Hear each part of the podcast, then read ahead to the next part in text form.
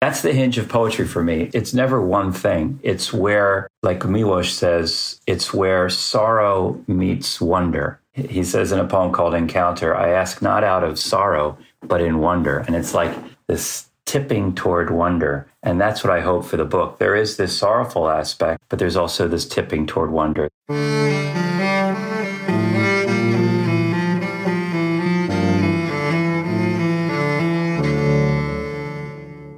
And welcome to Emerging Form. I'm Christy Aschwanden. And I'm Rosemary Wahtola Trommer, and this is a podcast on creative process.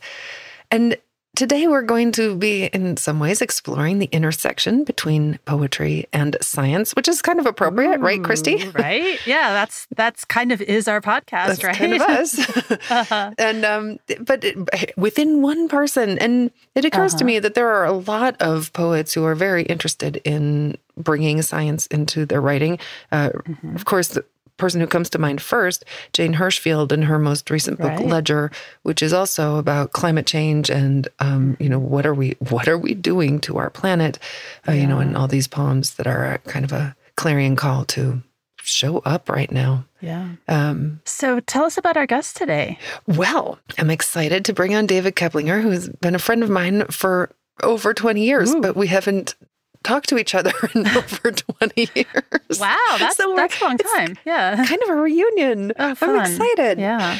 David is the director of the MFA program at American University and the recipient of two NEA fellowships the Colorado Book Award, the T.S. Eliot Award, which was selected by Mary Oliver, the Cavafy Prize, the Rilke Prize, the Emily Dickinson Award from the Poetry Society of America. It goes on and on. Wow. And his new poetry book is Ice it combines a concern for climate change with a metaphor for inner light. Ooh. I'm excited to have him. Let's bring him on.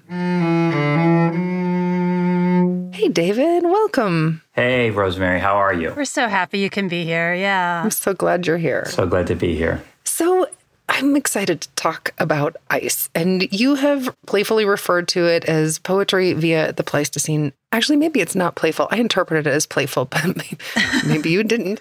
Um, will you share just a little bit about the premise of the book and how you came to write it?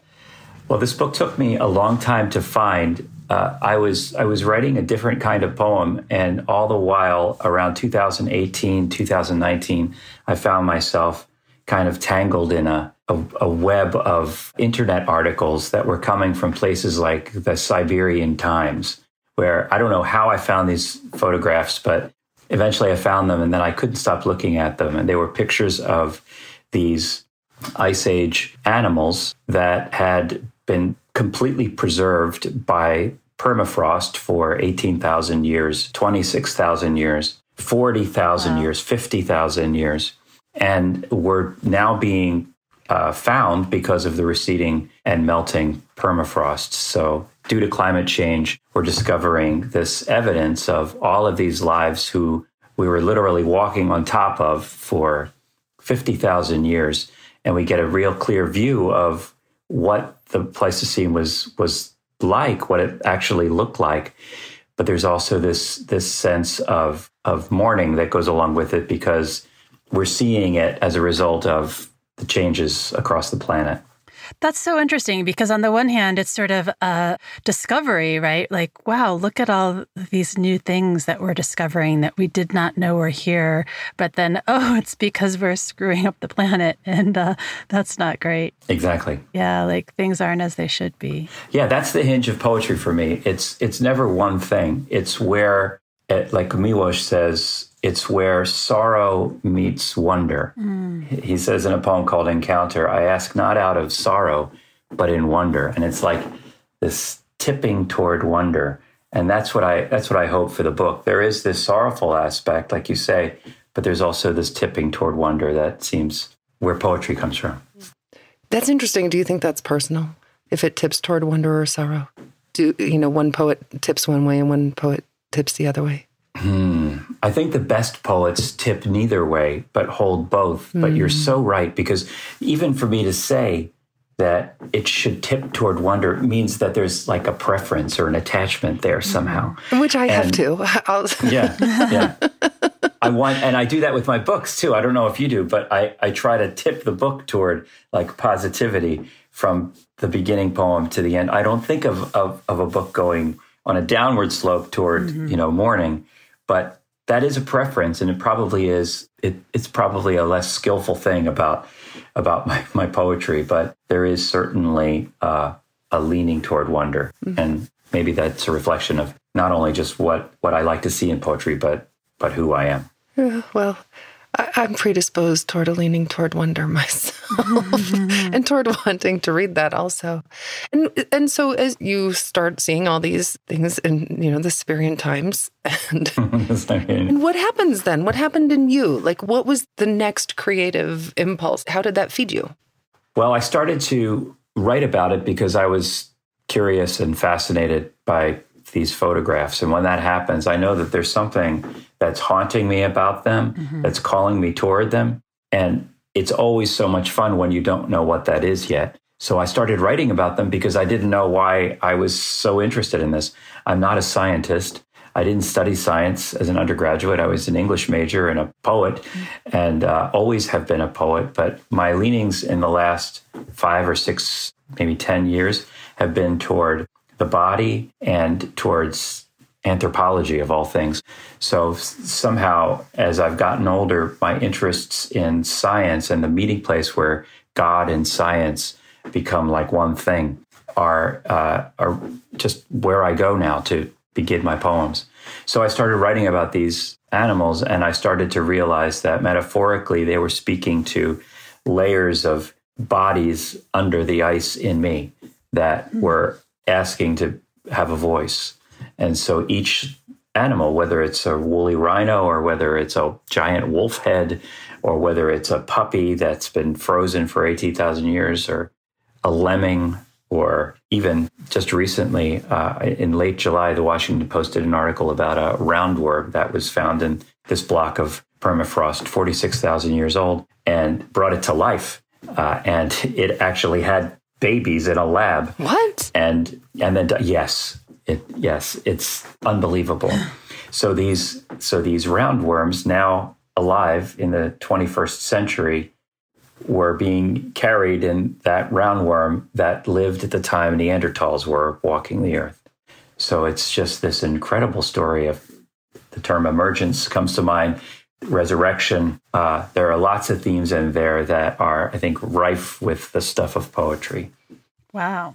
Okay, uh, I have some. Mm. There's, I don't know. If, I like. I want to ask every question at the same time right now. Please. Okay, so I love this theme of emergence, and I love that you become increasingly aware of this metaphor of these bodies inside you you know, that are wanting also to become have the permafrost, you know, recede, mm-hmm, right. and what's going to be here. So there's this sense, there's this growing sense of a possibility of a metaphor for you also as as David Keplinger, right? Mm-hmm. Am I am I right about this so far? Oh yes, very much. Oh, yeah, very much. So you're saying it better than I could. that I doubt. So so here we are. And had you written any of these poems already, and you thought this poem is going to work, or did this fascination with what's happening with the receding permafrost foster this whole new body of work that you got really excited about? If if I let mm-hmm. my frost go away, what am I going to discover inside? right, and there are these wild animals. There are these wild animals frozen at the moments of their perishing. It's very Blakean, you know, it's yeah. like the tiger that's right. pressed down for a long time. Yeah. And then you sneak down into the basement and open the cage and it just eats you up because it's so hungry, you know. Out of the forest so of the I, night. exactly, exactly. You know, and, and it's, it's like, are these supposed to be scary animals or are they supposed to be they're, they're, all those things. They, they're lovable, scary, uh, you know, vulnerable, and vicious, and and all of these parts of yourself that you tuck away that uh, belong to other belong to other experiences and earlier versions of yourself hmm. and those selves that we think we're now beyond actually come up and visit us all the time in moments when we're triggered or mm-hmm. in moments when we have you know post-traumatic stress we remember this old body and it comes forward and it really thinks that it's there that this is that moment mm-hmm. and it acts in a very strange way because we're in the supermarket, you know, yeah. or we're we're in traffic. So th- this is like those animals visiting us from underneath those layers and layers and layers and layers of memory. Mm-hmm. And I do. You ask about the process of writing the book. It was it was a strange process for me because I thought I was going to be writing short lyrical descriptions like Rilke's panther or Blake's tiger mm-hmm. about these animals, but they ended up being long narrative poems, a lot of them. I mean, much longer than any poems that I've ever written before. Uh, that for me uh, go on for maybe three pages. Uh-huh. Oh my uh-huh. God. Uh, so uh, most of my poems are about a half a page long. And it makes reading from them in public difficult because it's like, here's another uh-huh. one, and here's another one, here's another one. Uh-huh. But these poems are a, a, little bit more fun to read because there are stories connected to them and they last a little bit longer. But I had to write the longer poem because I really wanted to investigate what was down there. And I had to first connect it to a description of this these beasts, you know. Mm-hmm. So so there's a lot that went into my figuring out how to uh, embrace all the parts and create a poetic that could accommodate them. I love this description of how the form emerged here and how it was different than you had originally thought it would be. And it's such yeah. a common experience, right? We set off on a creative project thinking, okay, I'm going to do this thing. And then it mm. turns out to be something sort of entirely different. David, I'm curious to know as you were looking into these photos, you were writing these poems, um, did you find layers of yourself emerging too? Like, what did you learn about yourself while writing this book? Hmm, Christy, that's a, a good question. I think what I what I began to learn was that there was a lot of tenderness for those parts of me that had made mistakes mm. or that you know in casual conversation i'll often say that i was an irritating child that i was i was a hyperactive um, a constantly moving constantly busy irritating kid and I allowed myself to see the lovableness out of which that that came. That huh. irritating quality was actually me trying to make up for the last mistake that I made, trying uh-huh. to make uh-huh. up for the mistake before that, trying to make up for the mistake before that. So this this me that wanted to be loved was what mm. kept emerging. Mm. Oh, that's so tender. Yeah. yeah. I remember that. Too. I mean, I don't know if you two remember, but I remember that feeling so well. And that's the beauty of being a poet. You're, this is your job uh-huh. to remember those things. But it was the feeling of, oh, I got to make up for that thing that I just did. And then I do another thing that I have to make up for, and another, and another, and another. And it goes on. That's so interesting. Yeah. So I'm just wondering about I love how this book was very metaphor driven, right? That's that's exciting to me. One thing that I notice in myself when I'm working with a metaphor is sometimes I notice that it's pushing me in a place that I really don't want to go. And I think, you know, no, not that, not that. Or I notice that I want to push it someplace that it doesn't want to go. And there's this kind of uneasy mm-hmm. relationship with with the metaphor. So I'm just wondering, were there places where this book wanted to go and and you didn't want it to or were there places where you were frustrated with it because it felt too limiting or how did how did you get wrestled by the metaphor or were you I wrestled with the metaphor because I had a whole slew of poems that I knew were pretty good and they had nothing to do with this. and, and I'm thinking, how am I going to take these poems and weave them into these poems over here? Because I knew that these poems had had a lot of importance in the moment too. The other poems I had been working on all along and they were they were coming from a different place really until I, I, found a common denominator and I realized that they were all coming from a place of darkness meeting light, mm. uh, frozenness meeting presence mm-hmm. and, and action and awareness. And so I, I actually was writing the poems, and the poems themselves were not a problem. It was connecting them in the book mm-hmm. that became the real challenge. Mm. And luckily, the, the book went under contract and as it happens so much these days, it was going to be two years before yeah. this thing came into print. So I had a ticking clock and I knew that I had two years to, to find a way to connect all of these parts. And eventually I began to see it. And it was because of, you know, the help of other readers and friends who said, yeah, well, tell me, tell me where this came from. Tell me where that came from. Mm-hmm. And just by talking it out, I was able to see mm. the, was able to see how to connect the dots. That's so interesting to me that sometimes, you know, these things come out and they're connected in ways that aren't immediately obvious to you, but maybe more obvious to another reader, right? Because they're they're coming in with with a different sense and and uh, you know, you're revealing parts of yourself. Right. well, we, we always we always think that we're hiding parts of ourselves from the world, but mm-hmm. strangers see it immediately as they walk past us on the That's street. Right. So I think it's true for poems yeah. too that you have to trust that other people can see things that even you can't and trust them. Mm-hmm. Is that a large part of your process is involving other writers as listeners and readers? Not that many, but there are maybe three people who I mm-hmm. I lean on uh, quite a bit uh, and who are very reliable in telling me the truth about what's going on. So I know that if mm-hmm. they really like it, then I've done something well. And you can trust I can it. trust it. Yeah. Exactly. It's not just praise for praise's sake, to, you know, not to hurt my feelings. Mm-hmm. And they'll also they're also very good about saying, you know, what's not clear because I think there's a level to what I do. And this isn't a self criticism, it's just an observation that there's a level to what I do that is difficult, that it that there's a, a kind of texturing that I enjoy that makes it, the poem harder to experience the first time through. You might have to read it two or three times. And so the challenge for me is how do I keep the reader there so that they'll come back and read this a second time or a third time? And, you know, that, that this has always been a problem with with poetry because you have one page to do what a novel can luxuriously do in 300 pages. And so there's a lot of texturing and there's a lot of correspondences that a reader might not immediately pick up on. But at the same time, you have to have some kind of memorable mm-hmm. speech, like Frost said, some kind of clear window through which they can see what's in the house and try hard to get invited inside. Thanks so much for listening to Emerging Form. We want to give a big shout out to a couple of our paid subscribers who have left us really kind reviews on iTunes. For instance, Jill Berkey, who recently wrote, Wonderful. I love this podcast. I feel like I'm among friends when I listen to Christy and Rosemary talk about the creative process.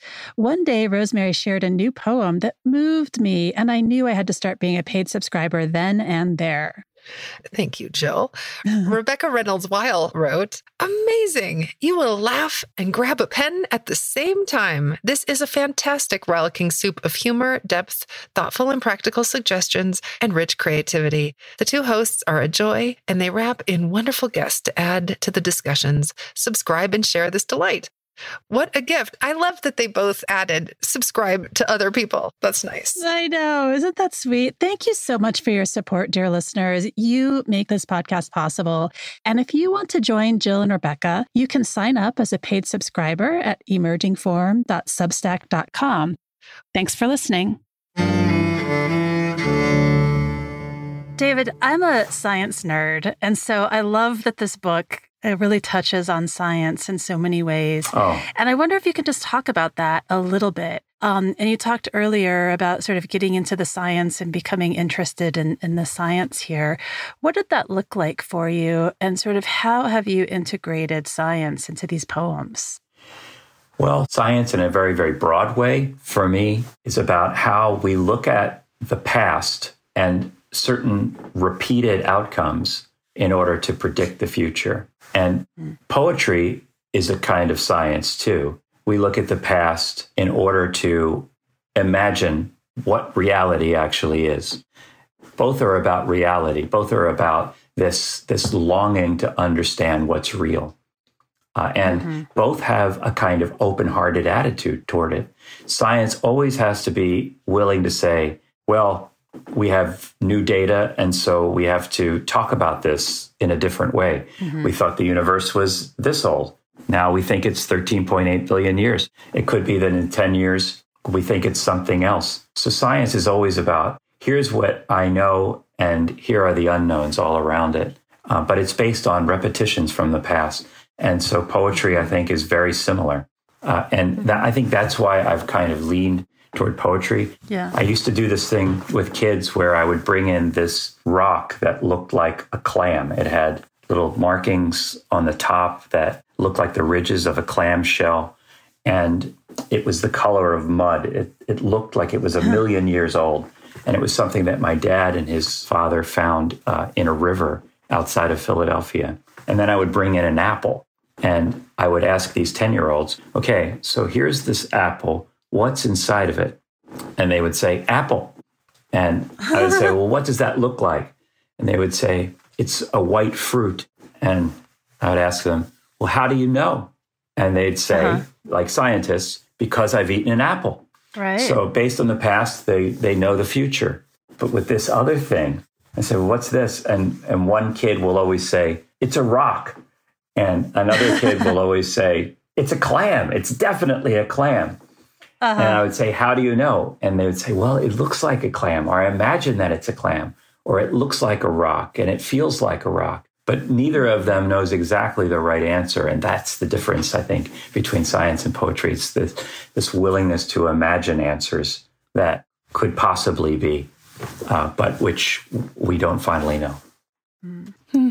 Okay, that's gorgeous. Is the is the willingness to imagine. Answers. Mm. I'm always thinking there's so many ways to do it right. That's one thing I love about poetry, right? Is that there there are infinite endings that could be the right Right. the right ending. I'm just right? going to argue here, though, that that is, that is something that scientists do scientists too. Do I mean, too. so much yeah. of what they're doing, you know, they are working in the realm of uncertainty, and they have to be imaginative and be open to different answers right. and to be considering these other things. So I think, you know, I think as a culture, we sometimes um, dismiss how similar poetry and science really are. Yeah. Thank you, Chrissy, because that's that's what I started to realize that well, isn't a thought experiment a poem? Right. It, it is. It's an imagined uh-huh. answer. Uh-huh. You know, imagine you're yeah. on a train or you're standing outside of the uh-huh. train. That's that's a poem. Yeah. So I, right, I've right. the more I've looked into this, the more I realize that this is the same thing. We're all doing the same thing. Mm-hmm. Absolutely well, Christy's actually doing a big project on uncertainty right now, so we just mm. we just really touched her her passion. Right. and I talked to poets, right, Rosemary? You said you have to talk to poets, and she yeah. even talks to poets. Right. I want to pull in another thread. So you were saying earlier, and I I wish I could say it exactly as you did something about your curiosity right now as you're getting older about the interface of, of God and science and and, and writing. And this is another powerful thread in your book is spiritual practice. It's not overt. It's certainly not proselytizing in any way. I don't think, I don't know if you even mentioned the word God ever, but there's somehow this spirituality is informing the poems. Mm-hmm. And I know you've been engaged actively in uh, meditation and Buddhist teachings. And I just want to hear a little bit about what you said earlier, a little bit more about that God and science mm-hmm. knitting and how this mm-hmm. is changing your poetics. Um, that's yes, it's it's such an important question, Rosemary, that it's it's difficult to even know where to begin to answer that because for a long time I thought of myself as as a poet who was interested in Buddhism or whose work was informed by Buddhism. And increasingly, I think of myself as a Buddhist whose practice is informed by poetry. Um, and it is it's certainly here in this book. It, the the first poem of the book is called Ice, and the second to last poem in the book is called Is, and it's a kind of devoted homage to the travels of the word is from its you know proto-indo-european beginnings to now. And even earlier of course languages that we'll never hear spoken. Uh, so there's a there's a a, longing in this book to move from stuckness in in past patterns mm-hmm. to spontaneity and awareness that for me are all kind of connected to this word is and that's mm-hmm. really the whole practice for me uh, as as somebody who meditates mm-hmm. and who I just got a certification in teaching mindfulness from uh, Tara Brach and IMCW here in, in DC. Jack Kornfield was involved in that program too. So mindfulness to me is it, in some circles, it's connected with the, the Pali word sati, which means remembering, just, just simply remembering. But mm-hmm. remembering what? Not necessarily past patterns, mm-hmm. but remembering that you're here. Just coming back again and again and remembering that you're here. Mm-hmm. And so poetry has changed for me because the the ultimate outcome of a poem in my writing, not necessarily in everybody else's, but in my writing, is to help me remember and help the reader remember with me that they're here. Mm-hmm. Yeah. And the poets that I've always loved been the poets that were doing that all along, like Rilke, like Emily Dickinson, uh, Walt Whitman. The poets that I first came to early, early, early, early on are still the poets that are teaching me that and that I return to to be reminded. I love hearing you say that you're continuing to learn from them. That's that's really beautiful and it shows a certain mindfulness that I think is is really important. Thanks, Christy. Yeah, that I mean, it, it's true, isn't it, that you can have one poem in your life, and if you return to it year after year after year, maybe every birthday you read "Stopping by Woods on a Snowy Evening."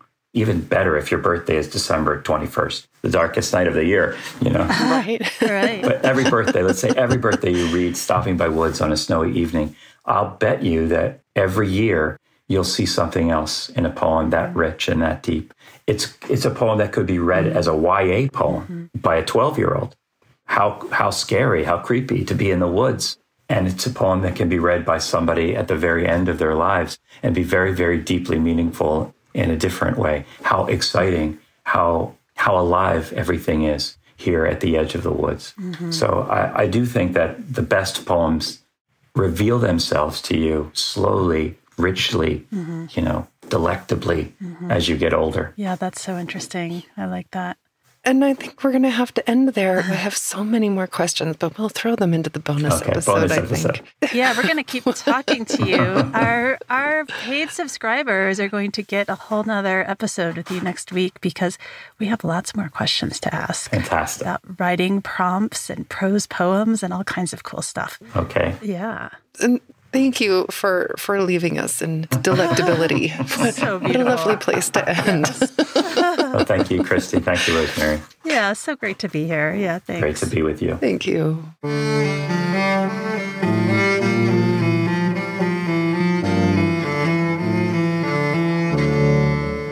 You've been listening to Emerging Form. This is Rosemary Wahtola Trommer, and my co host is science writer Christy Aschwanden. Our fabulous audio producer is Leah Shaw. Our music is created and performed by Kira Kopostansky and edited by Leah Shaw. Kate LaRue designed our logo. Jack Mueller, of course, inspired our work and the name of this podcast. As he always said, you must obey the poem's emerging form. Until next time. Thanks for listening to Emerging Form. Did you know that for just a few bucks a month, you can become a paid subscriber and get bonus episodes every other week? Go to emergingform.substack.com to sign up. And if you really want to help us out, leave us a review on iTunes. Thanks for listening.